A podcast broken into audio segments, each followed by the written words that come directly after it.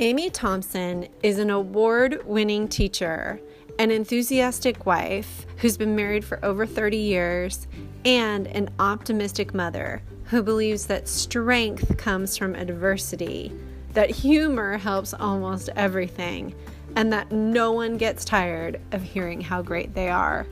You guys, she's a gem. She's hilarious. She's filled with compassion because she comes from a place of experience and her confidence in not only herself, but her confidence in you. And she hasn't even met you yet. She will be your biggest cheerleader. We are so glad you're here. Get comfy, pull up a chair. Here's Amy Thompson. God.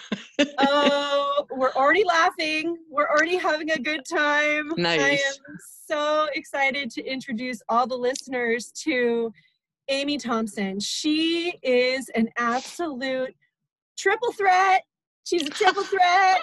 She's got the humor piece down, she's got the compassion piece down, and she's just someone who is like confident and like owns that. And I can see Amy through your confidence. You know, you're a big proponent on like cheering for other people, but we have to own the confidence within ourselves first before we can cheer for others. And we are going to dive all into that and all about you. But I just want to say thank you for being here today. Oh, thanks. This is a club. Who doesn't want to be in this club? Like, this is a great club to be in. The Michelle Walsh Village Well Club? Yes, I'm in.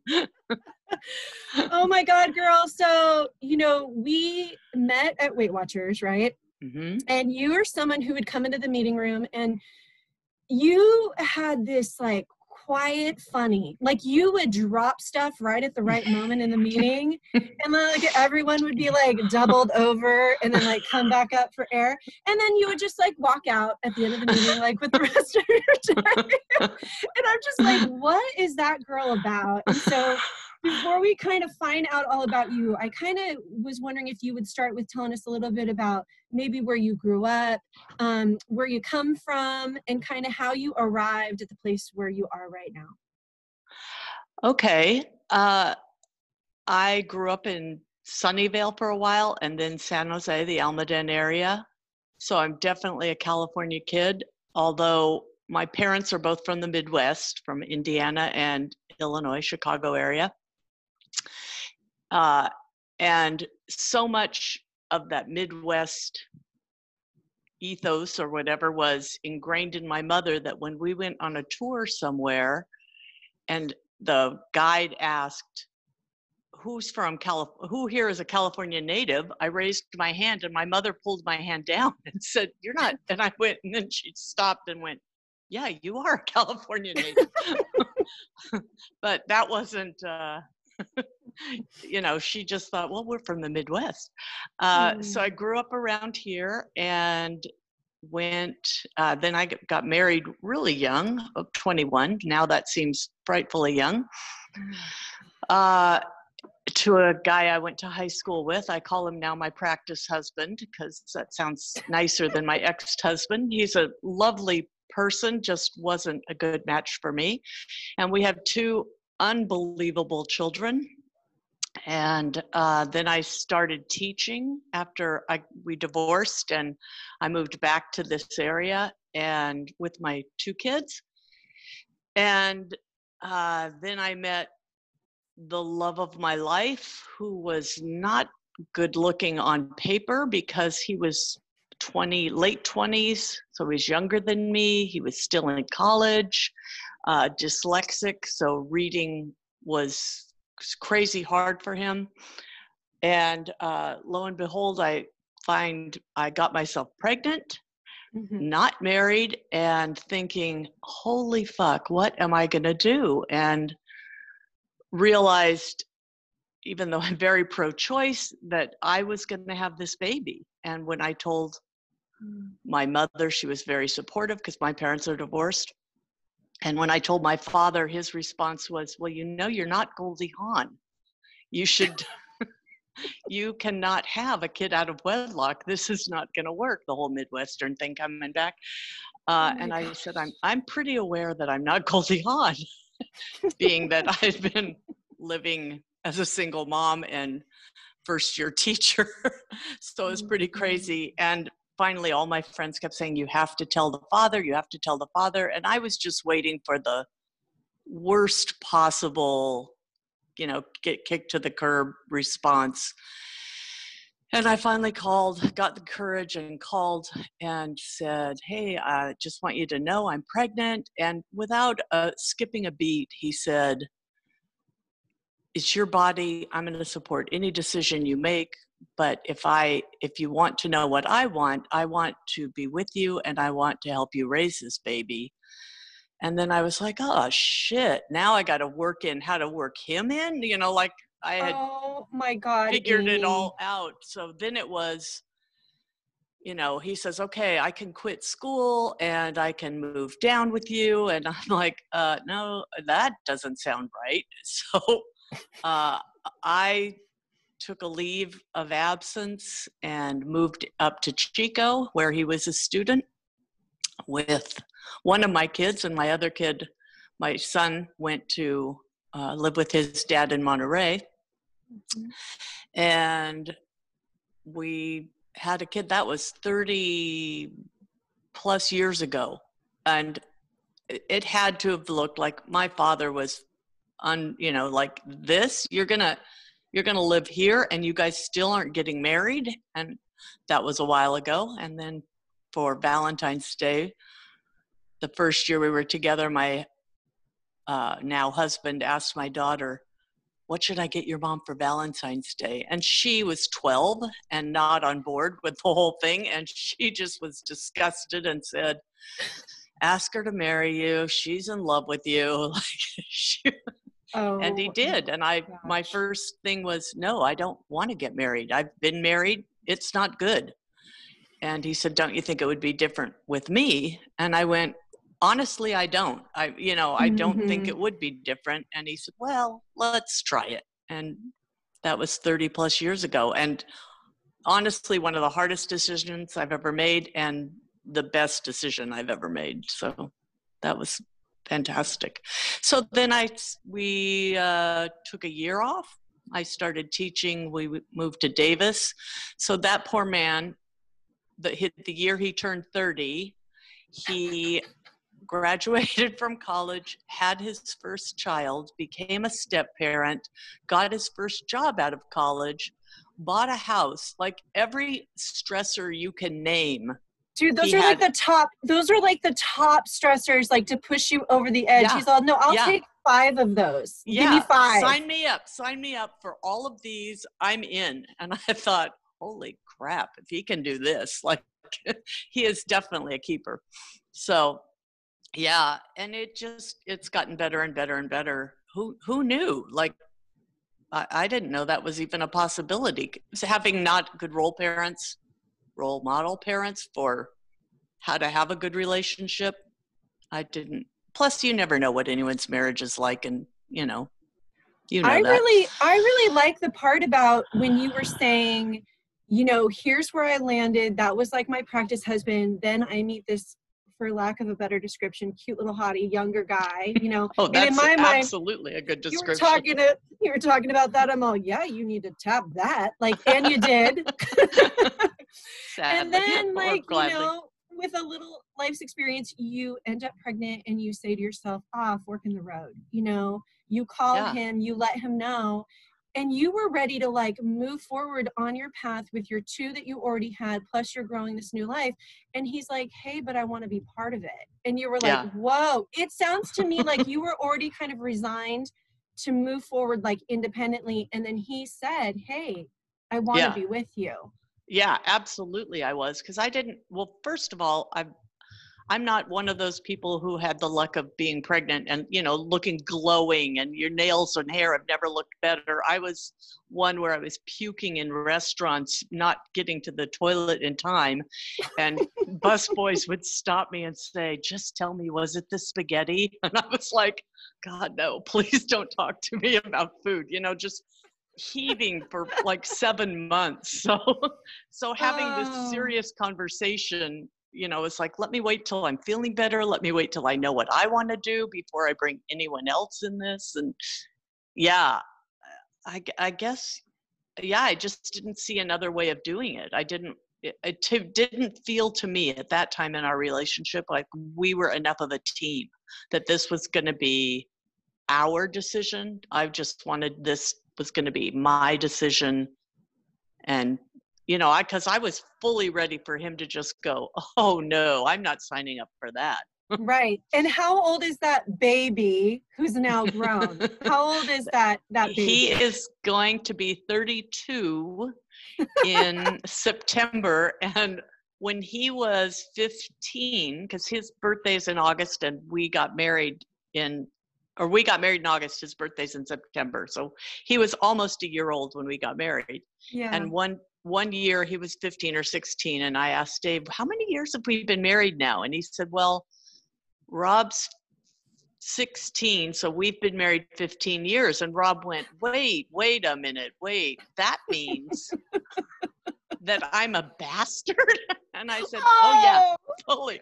And he oh, goes does that mean i'm not wanted? And i said no that means you're not planned. It did not mean you're not wanted. He just got straight up educated in the kitchen like before school. You're like we love you honey. You were just the best surprise ever.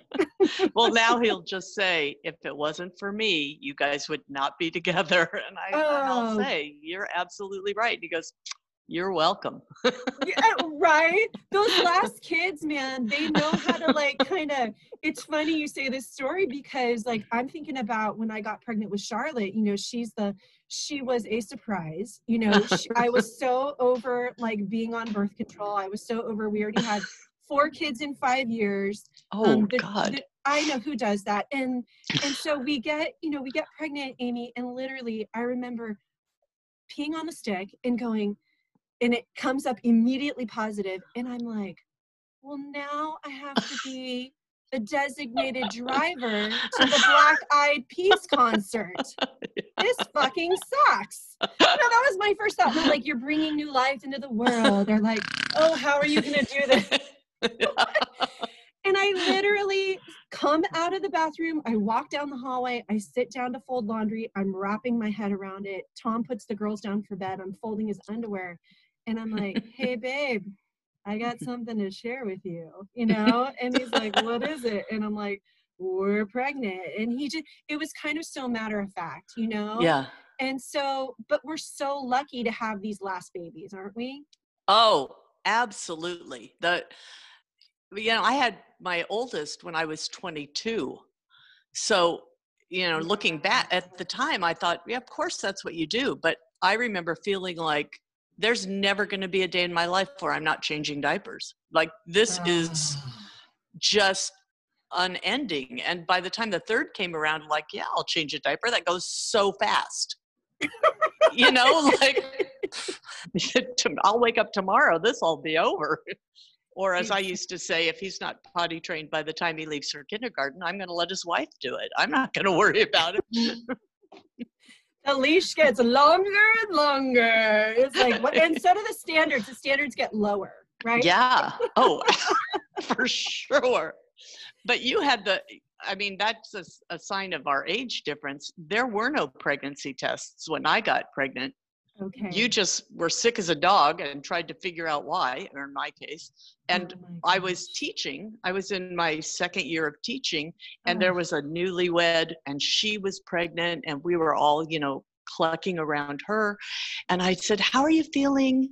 And she goes, Well, I kind of feel nauseous in the morning, but usually by 11 I feel better. And I just thought, Oh my God, I'm the same way. And I went to my single friend and said, I live in a really small town. Can you get a pregnancy test? Because oh I can't do that where I live. Oh my um, gosh. yeah. I'm curious to know a little bit, like, because I'm a former educator too, and about your, you know, you're an award winning teacher.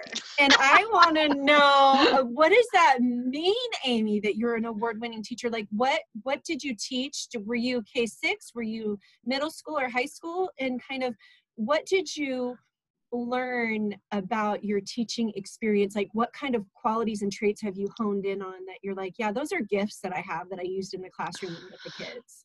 Um, when it, I mean the classic standard, my standard answer when people says, "What did you teach?" is students, because really that's that's all it's about for me. Is the subject matter is not as important as the kids themselves.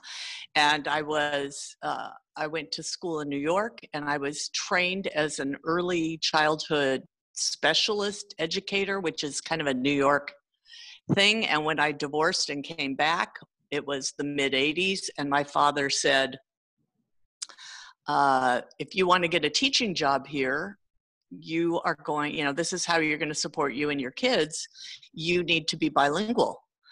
So, mm-hmm. I mean, white as can be. Uh, yeah. And I said, okay. And we were living with him in Aptos and my stepmom. And so I went to Cabrillo for a semester, and they had a program called Intensive Spanish, and it was Spanish one, two, three, and four in a semester. Holy shit, dude.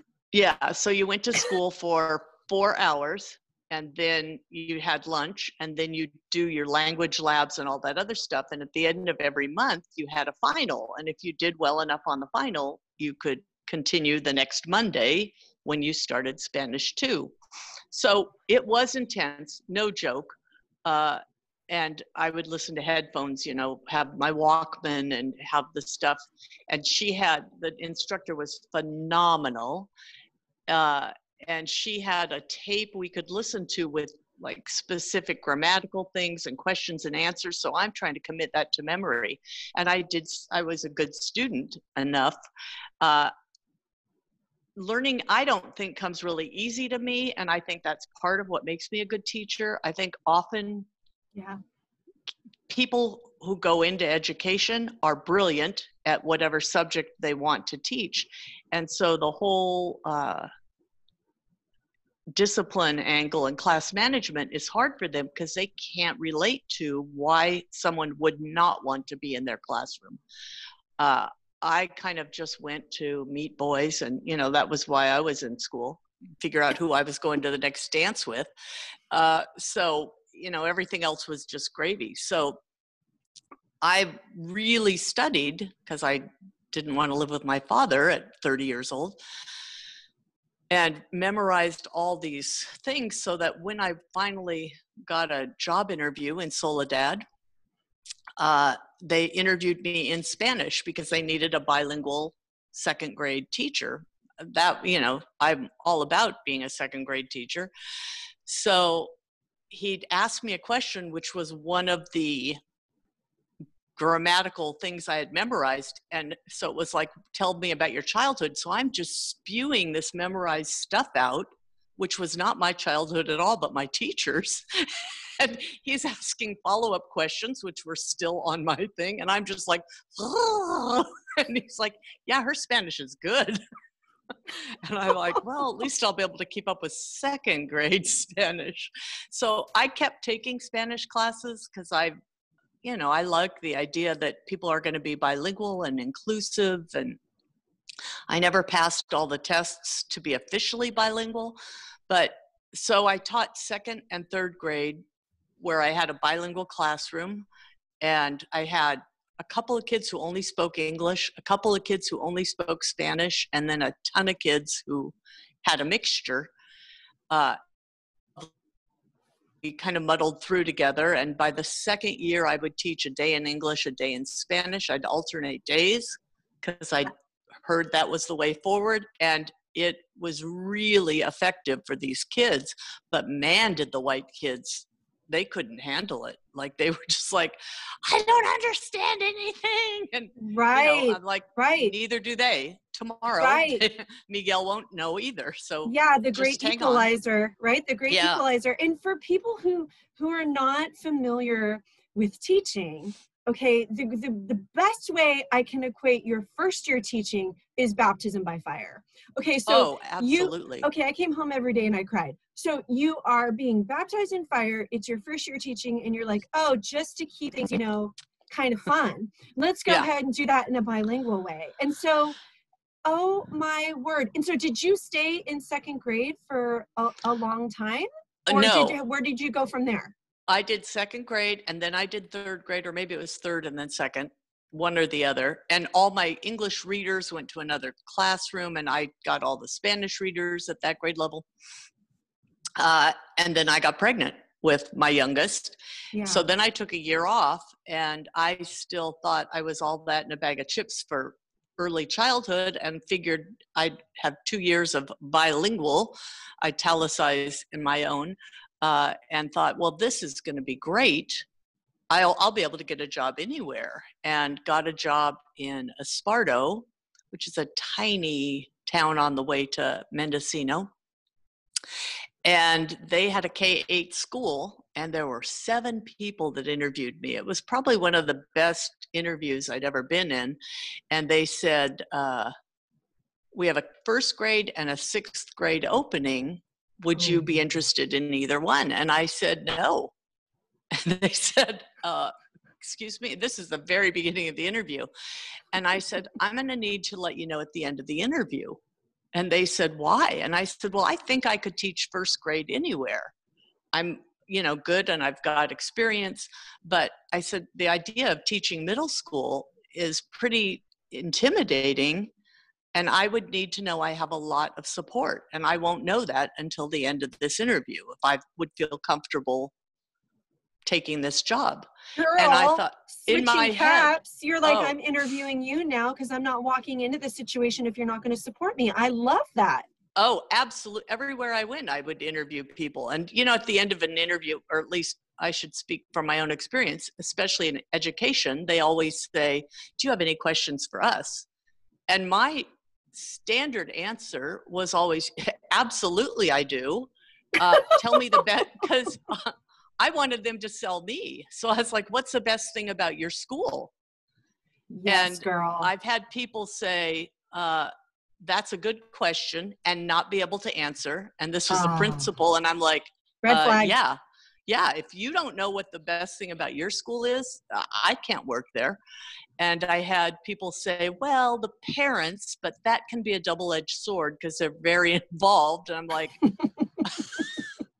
if you're saying that in an interview, that's like, hello, this is, you're going to have parents breathing down your neck. So, This is so insightful though, Amy, because I think a lot of times, and I don't know if this is just for women, we feel like, am I good enough? Do you like me now? How did I Yeah. hope I nailed the interview? And we don't feel like we have the power or the position to flip it and be like, Yeah. now I'm going to ask you about you because it's not a question. And this is something I tried to impart to my daughters when they're applying for college.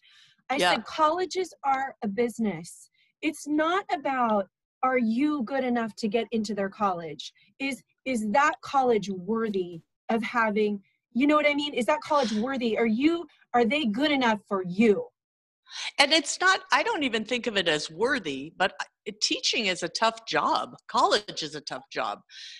So it's not is are they going to be good enough for me? Is is this going to be a good fit for me? Mm-hmm. is this where i'm going to be comfortable? Because you're not no one is no one can do their best work unless they feel safe unless they feel like i can take a chance here. And that's what learning is all about and that's what teaching is all about that's what parenting is all about growing up. If you can't if your kid doesn't feel safe in the nest that you've created for them mm-hmm. how did they how do they break out of that? How do they get brave enough to take that first baby bird step off the nest to try. They're like oh no." so that's kind of my thing in teaching. Anyway long story longer. The uh i i thought well they're gonna totally forget about sixth grade because i'm gonna nail this first grade. You know this is my, this is all of my experience and all my education. I'm an early childhood specialist. Of course they want me. So at the end of the interview they said well would you be interested in the sixth grade position you know you told us to ask you at the end and i kind of looked around and i really did like them and i went yeah i guess but of course you're going to want me for first grade. and then, of course, they didn't. They called me for sixth grade. And I loved middle school. Even though I loved elementary, middle school kids get the jokes. Oh, girl, they're so middle. Totally what you said. I remember doing Oh. student teaching. I did kindergarten, and I'm like, and no, thank you. You're adorable, but. And then I went into like sixth grade or fifth grade, and I'm like, oh, you guys can vibe with me. Like you get Yeah. it. Yes. Absolutely. And I, when people would say, I, you know, middle school are the kids are the most passionate. Their every day in class is either the best day of their life or the worst day of their life. There's nothing in between. And it can be, you know, it can be real trauma, like, you, you know, a parent has cancer or something mm. really horrible. Or it could be, oh, my, my bangs only went three inches today. I couldn't get them to four inches. It's the worst day of my life. Girl, but the reaction is the same. Yes. It's like the reaction and the emotion is all real at that age. And it's like Absolutely. takes someone really, really special to be able to recognize that and sort of help them wade through it and honor the emotion that they're feeling, right? And teach Yes. them. And Yes. teach them. Yeah, I learned, I mean, that was the mid 80s, and I learned right away. It was a very Hispanic community. And what would, you know, the best compliment you could give a girl was, oh my gosh, your bangs are so high today. They'd be like, yeah, four inches. Got it four Oh, inches. I'd be like, oh my gosh. Higher Remarkable. the bangs, higher the bangs, you closer you are to Jesus. oh my God. And so, like, for you, when you look at this, you know, teaching experience and you look at where you are now, you know, 30 plus years into your marriage and um, your babies are grown, like, what for you would you say was a pivotal time in your life where you learned a lesson and you got it kind of like whack a mole and it changed you moving forward? yeah. Uh, a couple. Mhm. Um, my sister, who's seven years younger than me, Mhm. in the 80s, about the time I just got married, was diagnosed with AIDS. And Mhm. it was well before there was any kind of treatment. It was pretty much a death sentence. And her husband died of AIDS earlier. Mhm. Uh, and I, Rob was really young, so I couldn't be around to help her. She lived in LA, and then she moved up. And so the time I was teaching sixth grade and then later seventh grade up in Esparto, she uh, had moved up with my dad and then my mom. And so every weekend I would go down and take care of her with my mom and my brother. And uh, that was brutal. Mhm. and- You know, she was younger, she was 31. oh my God, and Amy. I mean, She, yeah, you didn't know this, so I welcome, mean- welcome to it. But you learn what's important. that that's it right there that's it right there and and that's that statement that you just said is so incredibly insightful and i i don't think we get it until we walk through a situation like what you're Yeah. describing it's thank you for sharing that Well, it was, in a way, for me, similar to the pandemic we're going through now. Yeah. because it was early in the AIDS uh, history, I guess. We didn't really know how it was transmitted. Yeah Uh, when we moved my sister from my father's in Aptos to my mother's house in Los Gatos, it upset her stomach and she would be spitting up. Mm. Uh, so we would re glove. You know, we wore gloves all the time when we took care of her because we knew this was super uh, transmittable. We just didn't know how. So I Mhm. remember go at that day that she got transferred. I went through probably a hundred gloves. It was most of a box, Mm. just taking care of her and getting her back on. And we got so I got so fixated in caring for her uh, that at Christmas time, when she was still at my father's house, because my older, my two older kids and Rob were the only kids she had been around, and she Mhm. adored them. of course Uh, and she said, I want to come downstairs. She was up in one of the bedrooms. I want to come downstairs and be with the kids. It's Christmas. And I said, Cindy, you can't come downstairs you'll be too weak to get back upstairs. Yeah. Because she was five eight, beautiful, but at this point she was maybe 90 pounds. Oh my God. So uh, it was brutal. And she was furious with me. And I went downstairs sobbing and said, and Dave said, What's the matter? And I said, Cindy wants to come downstairs. And he just stopped me and said, Honey, this is not about what's how Cindy, you know, what's good for Cindy. We know she's dying. This is about how she can live while she's still alive. Ugh. So if she wants to come downstairs, Ugh. we we let her walk downstairs and if she can't get back upstairs, I will carry her back upstairs. And I'm sobbing because that was exactly what I needed to hear and I'm sobbing because he's such a wonderful man to to just know that like how does someone dyslexic who can be so inappropriate at so many mm. times who knew that hot the piece of absolutely was going to be so. Absolutely, yes. So I was like, you're right. And she came down, and I laid on the couch, and I'm gonna say within ten minutes was asleep, and mm. lost the feeling in her arm for you know maybe a day because she was mm. too proud to tell me I was right, and she didn't realize. But she loved that 15 minutes, and so that was definitely uh, one of them. And during that time, I was teaching seventh grade. And my first year at Esparto, I taught sixth grade. And then the administration said, Will you teach Mhm. seventh grade? And it was a very small school. There were only 60 kids at each grade level, roughly. Okay. And so when I went from sixth to seventh grade, it meant I'd have all the same kids, and I adored them. And I said, you know, I hesitated, and they said, Why are you hesitating? And I said, Well, Nelson Hernandez is going to hate this because I would make him read and make him write. and I said, And I kind of hate to do that to him two years in a row. Poor And they Nelson. said, Nel, yeah, Nelson, who he and I are on Facebook together, we're friends, so he got over it. But that was kind of my, oh, I don't know if I can do this to him.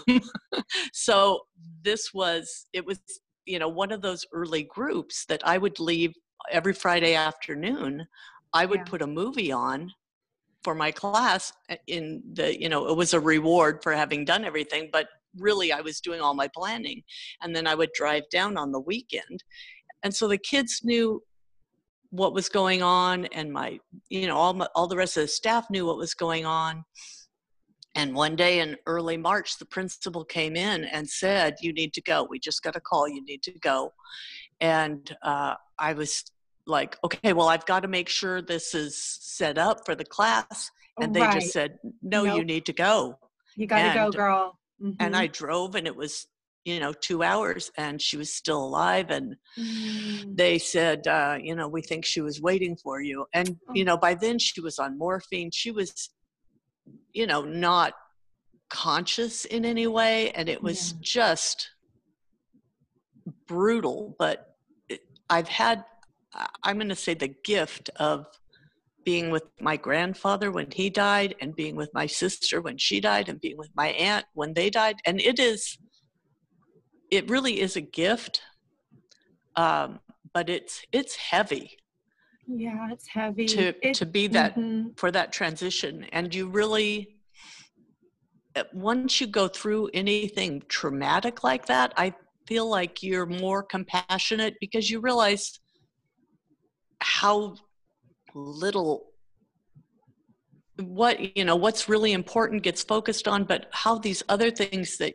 people get tripped up on really aren't important they you know how high your hair is is not Well, the biggest. when you're in seventh grade, it's super important. Okay, it but super is but here's it's the thing- easier to be uh, compassionate with those kids because for them that is Yeah. the most important thing for me i realized okay honey you know this is this is okay but yeah so that was obviously probably the biggest thing and choosing to to move in with dave was a big thing I just want to circle back to your sister really fast and the beautiful story that you were telling about her you know just kind of wanting to come downstairs and and, Yeah. and be with you guys and i think you know i know for me like i get caught up in you know the big stuff or am i doing it right or whatever and Mhm. god damn it when push comes to shove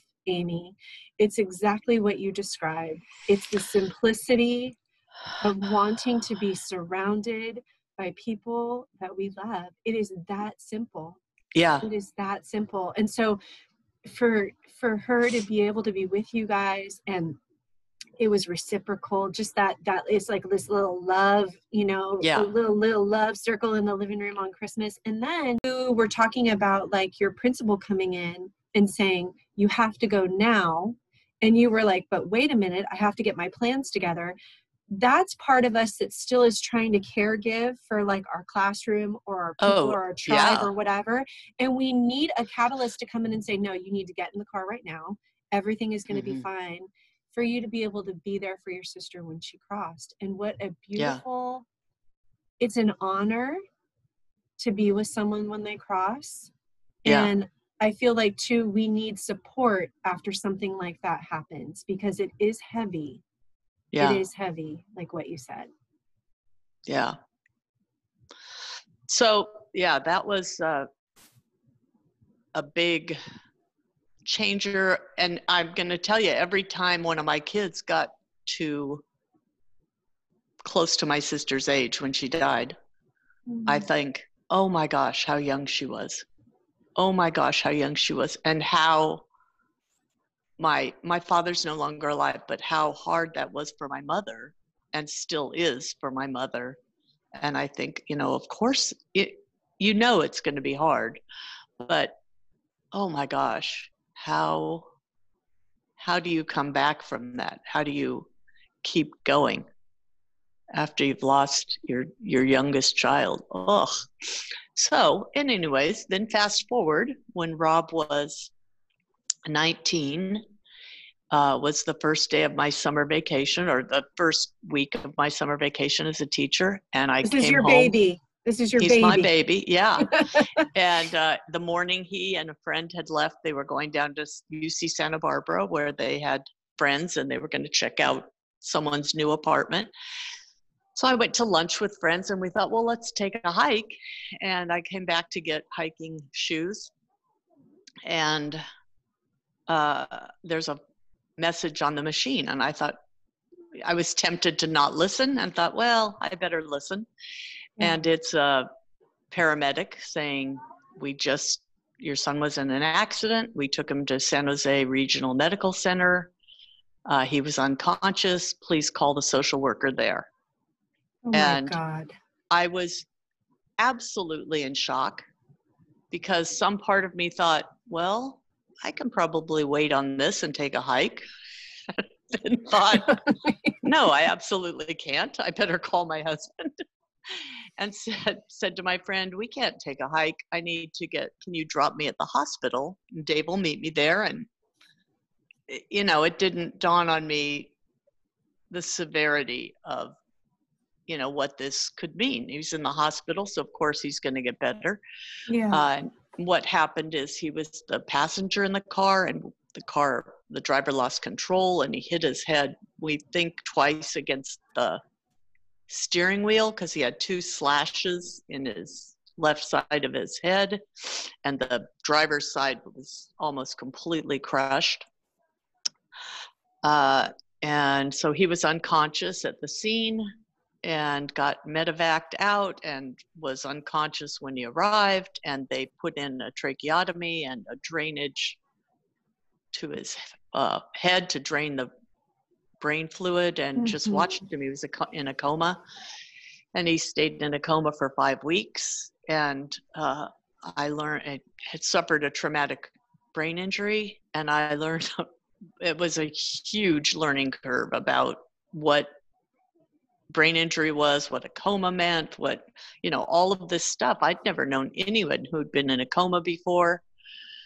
Uh, and so we just set up camp, and every day we'd go to the hospital, we'd bring the laptop, we I set up a caring bridge site, uh, and my world got very, very small uh, we just sat with Rob in his room and we weren't allowed to touch him. We weren't allowed to talk. We needed to give him as little stimulation as possible. They kept the lights out in the room. Uh, and as a, I mean, I consider myself pretty touchy feely, and that that's brutal. You know, you can't touch your kid, you can't hug your kid, and they he didn't look natural. And the doctor would come in regularly and take what looked like a really sharp knitting needle and mm. open the eyelid and take this knitting needle and like as if they were going to poke the eye because mm. they wanted and i said what are you doing? And they yeah. said well people will instinctively re- withdraw from pain. So and then he'd poke each finger and each toe with this thing and rob did not flinch. Oh and god. That, oh that god. was hard. Yeah hard to watch. And i remember eh, saying to the nurse how many patients do you have? Because she was always in the room with us. And she said one. And i thought shit this is this is no joke. Uh, and mm. then they said that first day well the first day we didn't get to go in when we sat in the emergency room waiting room area basically for three hours. And they said they brought, just took him into surgery. And then they said, you can walk with him to his room. And there were uh, five different people walking alongside his bed. So one person was pushing the bed, one person was guiding it from the front, and three other people were carrying those little things that attach to mm-hmm. tubes and and I thought five people that I mean he's hooked up to a lot of stuff and yeah. one of the orderlies then said he's got a strong cough and I knew that he was trying to be encouraging to me and I thought why the heck is that encouraging a strong cough and I asked the nurse a couple days later why why would they tell me that and he said because one of the they don't want them to have pneumonia. It's easy to have pneumonia, and if they can cough, they can clear their lungs. And I thought, oh, that, that's good. but mm-hmm. you know, mm-hmm. if if you're holding on to a strong cough is a good thing. I was like, oh, geez. So then at the end of the day, they said, if he has, you know, does he have brothers and sisters? And I said, yeah. And I said, well, you might want to call them. And my oldest Becky was teaching in uh, England at the time, and my son i think he was in Mont- montana with his dad on a family reunion so i called both of them uh, but i was absolutely in shock for of course i'm going to say maybe a year because mm. i kept thinking okay i'm good now and mm. no i wasn't and then six months later i'd think why why did i think that was good but it's a natural yeah. response amy yeah. it's like we can't take it in so we just yeah. kind of like i remember my friend telling me when she got like the breast cancer diagnosis she's like and so now i'll be going to mexico because of course i'm gonna leave my family like we just can't it's like too much to process right so if for you in your case it's like step by step it's like a year down the road oh okay this is our reality now but it's like overwhelming. It had yeah. to have been overwhelming. Oh my gosh i couldn't i couldn't do anything and we were so you know we'd either be in the waiting room because only two people at a time could be in the room with rob. So we would either be in the waiting room or with rob and if you were with rob you were silent and not t- you know the whole thing was low stimulation. So at lunchtime when we would go to lunch it seemed like freaking six flags you know there was so much stimulation. It was just like oh my gosh i can't be here. Like this is overwhelming. Um, but i remember the company that dave worked for i laugh but they were so kind and they you know everyone everyone was incredibly supportive but dave's company uh, sent had catered like a platter of meats and cheeses so that we could make our own sandwiches and we Yeah. would you know it was lovely but we got a call from whole foods one morning as we were getting ready to go to the hospital and they said uh, we're calling from the catering department and we want to know what uh, what time is good to deliver this and i said what are you ta-? like i was so overwhelmed like it could not I could not, re, you know, pull this off. And I said, I have no idea what you're talking about. This has to be a mistake. You can't be calling me. Leave us alone. And my daughter just said, I'll take that. like, she said, okay, here's when you're going to. we want we want the meat and cheese platter. Yeah. But I just was like, this is not us. Like, leave us alone. I, I just got so insulated so fast. And thank God we had so many uh, friends and and people people honestly i had never met but because they were parents of rob's friends and they knew about it and they found out about it on caring bridge like i would write on caring bridge rob's coming home he needs it he's six two so he needs an extra long bed and so i need extra long sheets. And we would come home from the hospital and there would just be sheets sitting on the thing or you know i'm gonna need he can't talk so we need a baby monitor does it you know we're and i'm just writing this and it's just showing up. Like we're to bring you a baby monitor and people put together a, a dinner tree for us we had so much food that i had to tell please don't bring food for a week. And they're like no no we want to. I'm like we don't have room in our freezer. I mean Right. we just it was so amazing. I don't think i cooked for a year. It was Oh, unbelievable. The support we had was honestly overwhelming and just so we came home one day from the hospital and a former student is mowing our lawn. Girl. like So let me tell you something right now, okay? Here's the thing. You are so incredibly loved, and that is why all of those people showed up.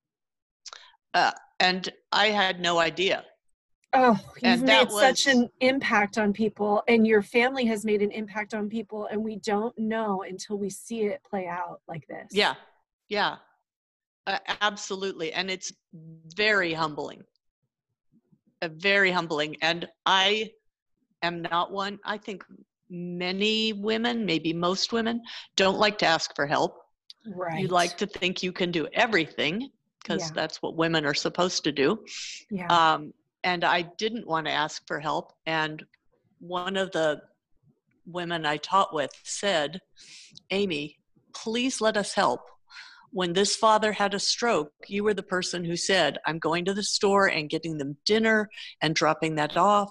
You're the person who does that. Please let us be the people who do that for you. Absolutely. and that was a it was startling to hear and i really needed to hear it. So that was uh, lovely and saved us and then so we've been deal that was 11 or 12 years ago now that rob had his accident he's still uh, he's still in a wheelchair Mhm. he can't sit up by himself uh, on his own. He has very stroke like uh, symptoms. His left side doesn't have a lot of volitional movement, so he can stand like you can pull him onto his feet, and someone, not me, can balance him because he'll kind of collapse into the left. Uh, Mhm. But he can walk if he's balanced his left foot like he's still in therapy to do that uh, so physically he has tons of uh, deficits still or lacks.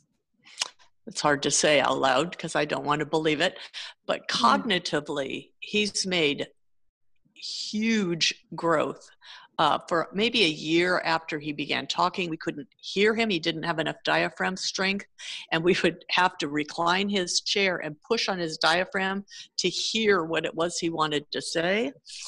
And uh, his memory initially was really bad, so we hired uh, two care providers to be at the house so that I could teach part half time the first year and then full time. And uh, he every time they'd walk into the room for a month, he would say, "Who are you?" Mm-hmm. And they mm-hmm. and we had a whiteboard at the end of his bed that said, "On June 23rd, Rob was in a car accident." Uh, we didn't realize for a year that he couldn't read that, but we would read it to him. so, uh, you know, we went through the same things over and over again. The learning uh, curve, my friend. It's oh like... my gosh, it was crazy. So, yeah, that was brutal. Uh, and but now it's pretty good. Like last night when I said to Rob, "So tomorrow I'm going to be interviewed for this podcast," and he sneers and says, "Why would they want to interview you?" And I said, "Well, I guess they think I'm a strong woman." And he goes, "Well, they'll figure it out." I guess he's so sarcastic. oh, I wonder. I wonder where he gets that from. I have no idea. From his father, I'm sure. um, but we, a couple of, we were involved for a long time in a support group for brain injuries, uh, mm-hmm. which really helped. And there was the guy who ran our brain injury support group nominated us for a caregiver award, which they had out of Valley Valley Med for this brain injury conference. And so we were given this award and uh, so we told Rob, well, we're going to get this award for caregiving. And he goes, You're getting an award for taking care of your son? That's ridiculous. and I said, Well, it's a little bit harder. You're not as easy as you look. And he goes, It doesn't matter. I'm your kid. Of course you would take care of me. oh my God. So apparently the humor is intact oh, and oh, yeah. ready and ready to drop. I mean, you gave so much with that experience and i mean what i heard you say my takeaway from what you just described is ask for help as women we think we have to hold it all together mm-hmm. be open to receive like palms up open to receive the help because people want to bless us in that way but we we mm-hmm. have to be open to receive it mm-hmm. and then mm-hmm. you also mentioned how you were like involved in a support group because only other people who've been through something like a traumatic brain injury, right, or have mm-hmm. a child or someone they love with a traumatic brain injury could understand what that's like. So it's like you have found this tribe, village of people to support you in this leg of the journey with your son. Yeah, for sure. That's, yeah. And I think you, for me too, it was just get out of bed in the morning. You know mm-hmm. i feel like a lot it's a little bit like alcoholics anonymous it's just one day at a time. Just and there were a lot of times especially when rob was still in the hospital that i did not think i can get, i can't get through a whole day today. And so i would make it even smaller. I'd say okay we're meeting the doctor at 10 i just need to make it until 10 then i can fall apart. Then everything you know i don't have to worry. And i get to 10 and they'd say okay can you talk to the social worker at 1 okay now i just have to make it to 1 yes. and that's was kind of like small steps just such small steps. Small and that was steps. all we would do that's all you would do. And so like i love that because sometimes it can feel really overwhelming and you're like okay amy feet on the floor in the bed just get out of bed like make it to the appointment. And like i guess my question to you would be because you've been to hell and back it's like if someone is super struggling right now or they're just feeling kind of low maybe it's the pandemic. Maybe they're worried yeah. about someone that they love that they're caring for and you can relate to that. Like what would you say to them in these times right now that are so weird that would that would inspire hope like what would you say to someone who's struggling Oh my gosh. Um, I kind of feel like I'm struggling. So mm. that's a mm. really tough thing because you know, I've lived I've gone through my sister, I've gone through Rob and I thought, "Oh, pandemic, pff, you know, I'm as tough as they come. This pandemic is not going to hit me.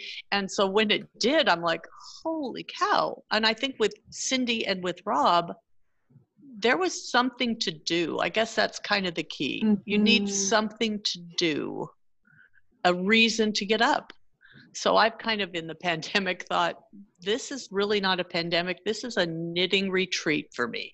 So I am I am gonna have time to knit, you know, where because I think Girl, once we're all done with this, once we're all done with the pandemic and things are back to normal or whatever the new normal is, I may regret or I may miss having all this time at home.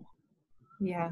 And I was never one who thought, oh, I'm going to clean out the attic. I'm like, screw that. I'm not cleaning out the attic, but I am going to start eating and drinking more. This is, I may never see humans again. Like, yes, please. I'll have another gin and oh, tonic. oh my God. Okay. So the perspective shift. And I wanted to say thank you for being so honest with you're like, I don't have any words right now. Like I yeah. myself am struggling because that's the most that that's a sign of courage when we can be vulnerable enough to say, hey, I'm not going to spew some sunshine up your ass right now. Here's where yeah. I'm at. That just makes me love you more. well, and the fact that we can eat and drink together. Yeah. I mean, I could, uh, you know, with Cindy and with Rob both, I kept waiting for a phone call. So I thought, I really can't drink. I need to be yeah. ready to go at a moment's notice. I, I'm not having any alcohol because right. if I need to be at the hospital for something, yeah, bam, I'm going to do it. That's right. So yeah, I think if you can figure out a reason to get out of bed in the morning, that's it. And if you can't, don't. I mean, the only yeah. the only thing that really concerns one of the things that really concerns me is when you get into that depression spiral. That that is scary and i know all the stuff you're supposed to do you're supposed yeah. to exercise you're supposed to be taking care of yourself and yeah. doing for others and service to others and all of mm-hmm. that's going to help but man sometimes you just can't do it yeah so if you can read if you can do music but you know i haven't been for me it's knitting i'm like yeah yeah i'm gonna yeah. get I'm going to have another sweater.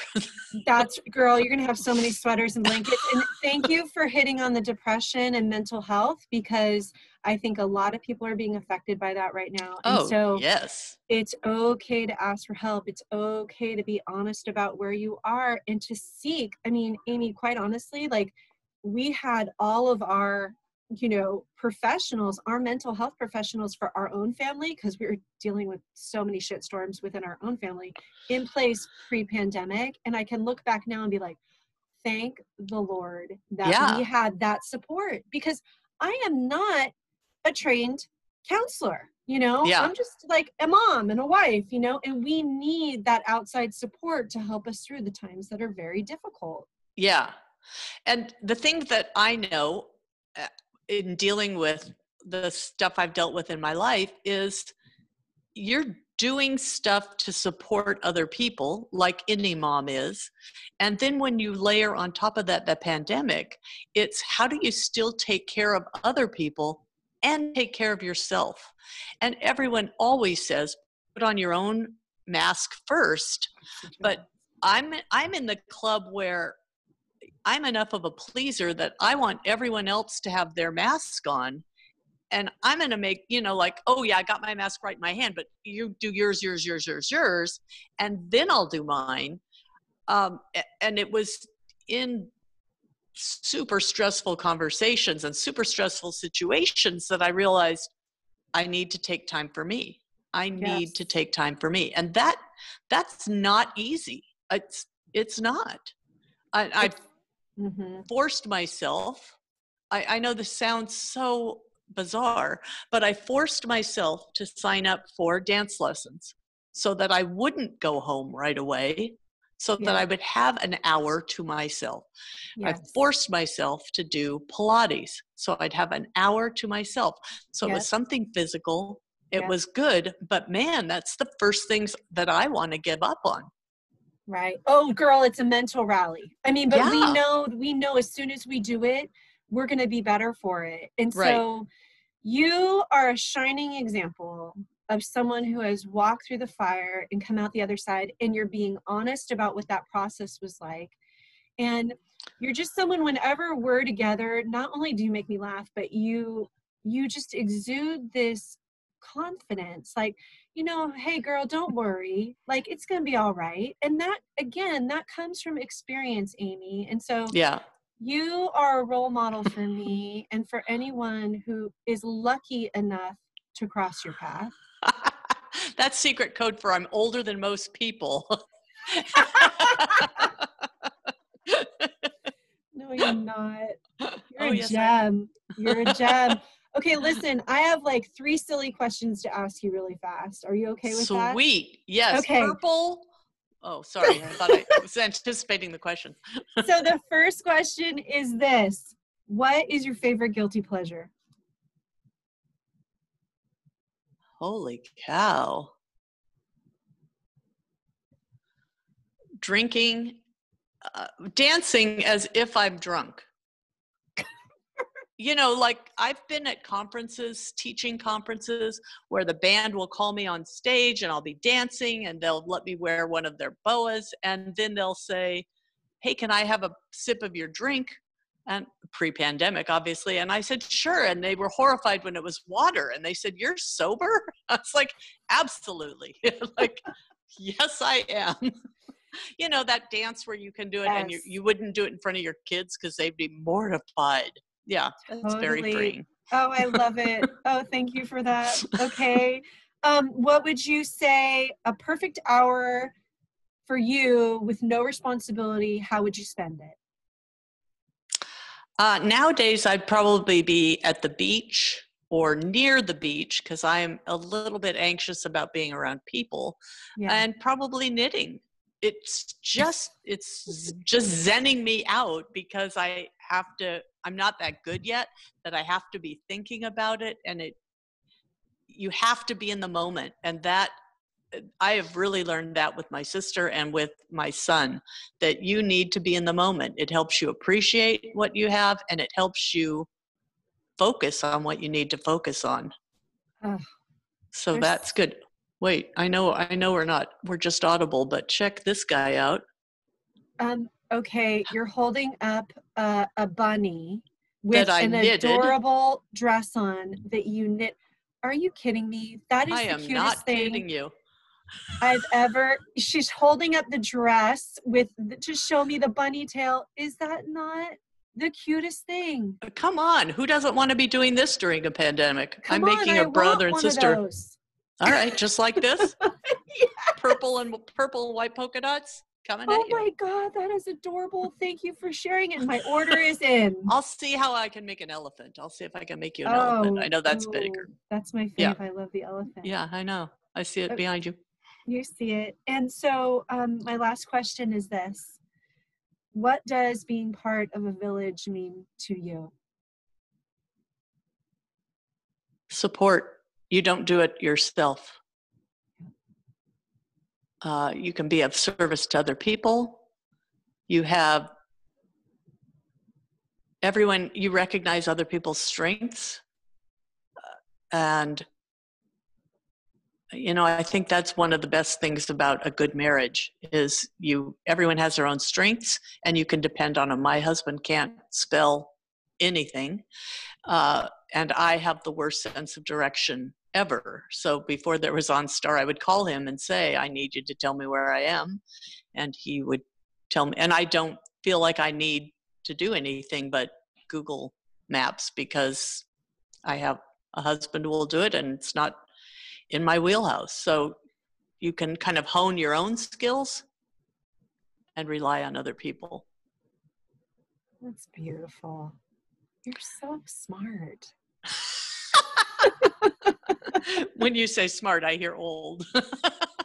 no girl it's just it's wisdom from experience you know and you have brought that to us today and the compassion of um, walking through those difficult times and like you were saying you know having compassion for others because it lines your stuff right up when you walk through when we walk through difficult times it just lines us right up and it really gives us a different perspective and and i am honored and blessed that you are not only someone I know and who's crossed into my path, but someone I can call a friend and someone I can call a mentor. And so thank you for coming today and being here with us. Back at you. It was really, uh, I'm really flattered to be in the club. Thanks. You're, girl, you're the fucking president. wait, wait. I don't know if I want that job.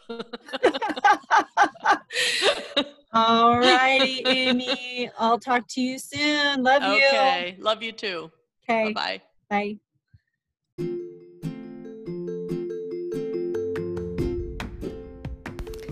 If you loved Amy Thompson as much as I do, you can come and check her out at the Self Love Project in the fall. She'll be dishing her truth and her story. Check her out at www.myvillagewell.com. Be well, take good care. We're counting on you. The world needs your light.